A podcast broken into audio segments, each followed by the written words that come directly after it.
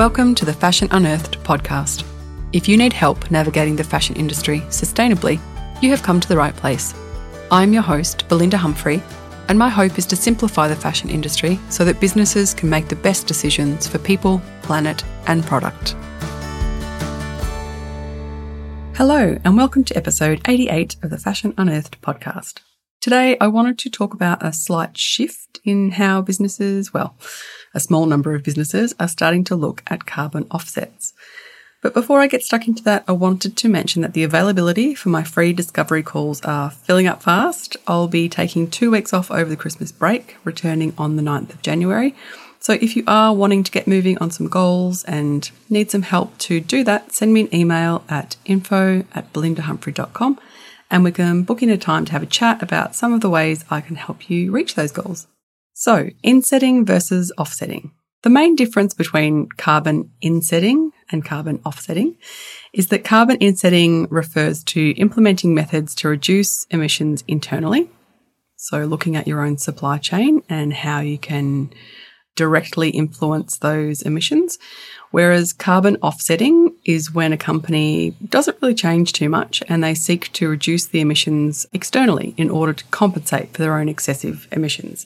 So, like I said, they don't really change much internally. They look to be able to yeah, offset those externally by buying carbon credits.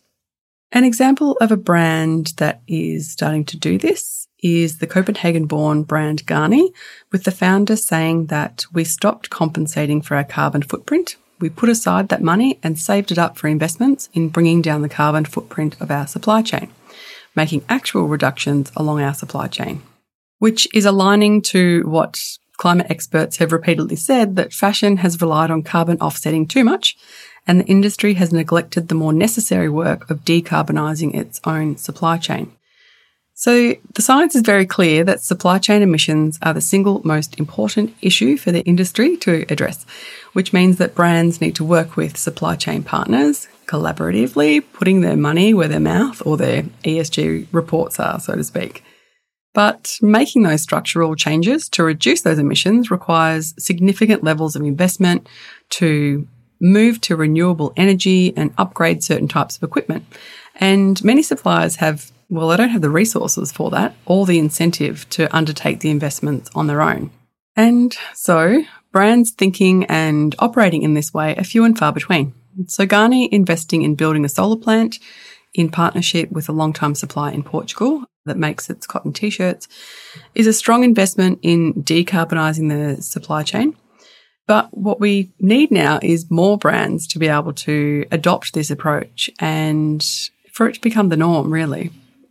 Like I said, making those changes can be over two, three years and require significant investment. And at the moment, the landscape or business relationship between brands and suppliers is quite uncertain. We are in uncertain times. The global landscape is very uncertain economically and politically. So it is a bold move, I think, from Ganni to be able to invest in that supplier and help them to transition. So I hope that's helped you understand a little bit more terminology that's getting thrown around in the fashion or sustainable fashion landscape. And perhaps it might get you thinking about how you can adopt more of this approach in your business as well. Don't forget, if you are keen to have a conversation about your business needs before Christmas, get in touch with the email address info at belindahumphrey.com.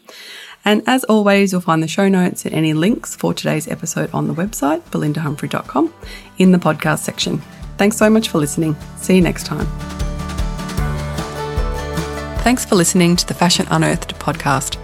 If you want to get in touch, head over to belindahumphrey.com or you can find me on Instagram at belindahumphrey.